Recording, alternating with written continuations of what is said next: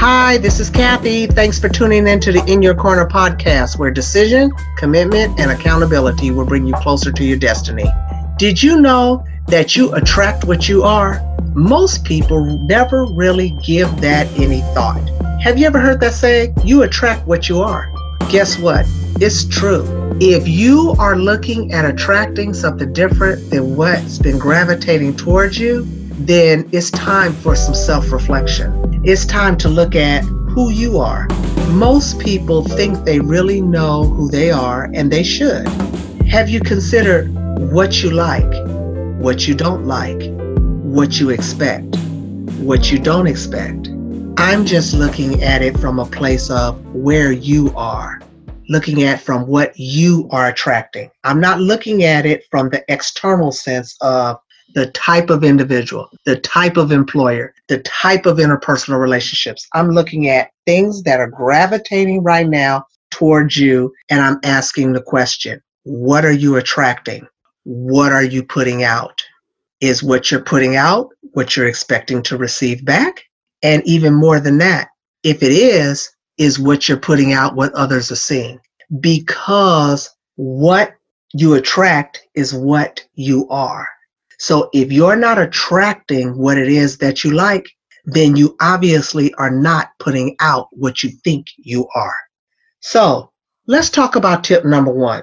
Let's start by looking at the similarities in what you're attracting, right? A lot of times when people go through a transformation and they're looking at how they should change and what they would like to change and how they would see how they would like to see their lives change and what in their lives they would like to see changed, right?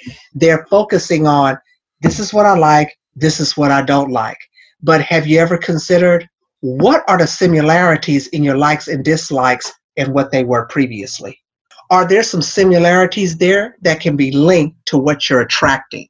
There is a relationship between what your you naturally gravitate to and what you're attracting.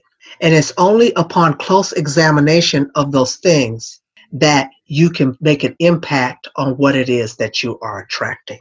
So that requires close examination of looking at what it is you like and why do you like that. And then in an ideal situation, what is it that you should be gravitating or attracting as a result of that pursuit? Because what you're putting out may not be drawing back what you're expecting. So let's begin by examining the similarities in what you're attracting.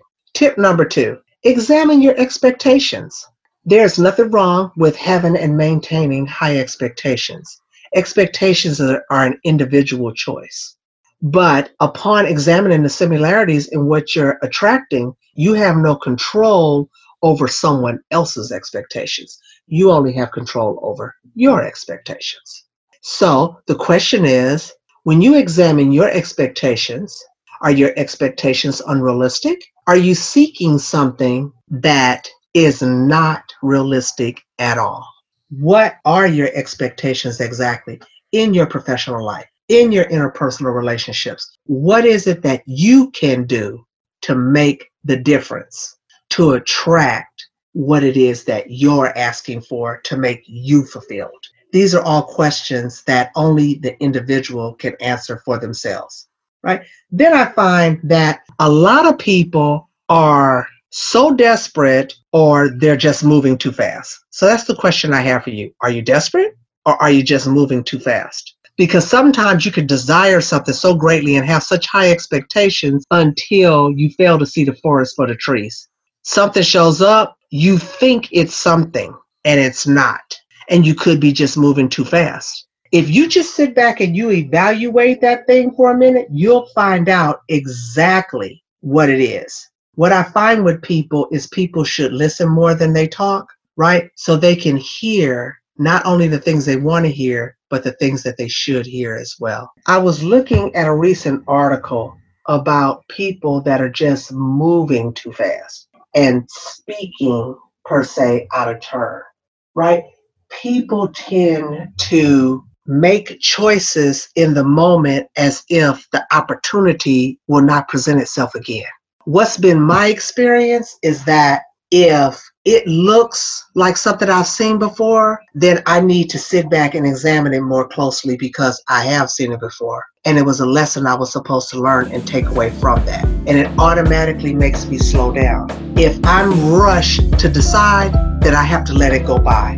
You heard me. If I'm rushed to decide, I have to let it go by because I believe what's for me is for me. And I don't have to act on it immediately out of a fear or threat that it's going to go. I could just wait. Always know that nothing's never so good that it can't get better, and nothing's never so bad that it can't get worse. And typically, when it comes to what we're attracting, it has a lot to do with what we're putting out or what we are allowing to come in.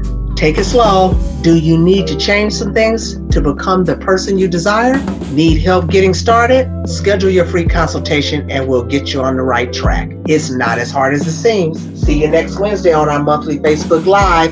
Prep your questions because I got some answers for you.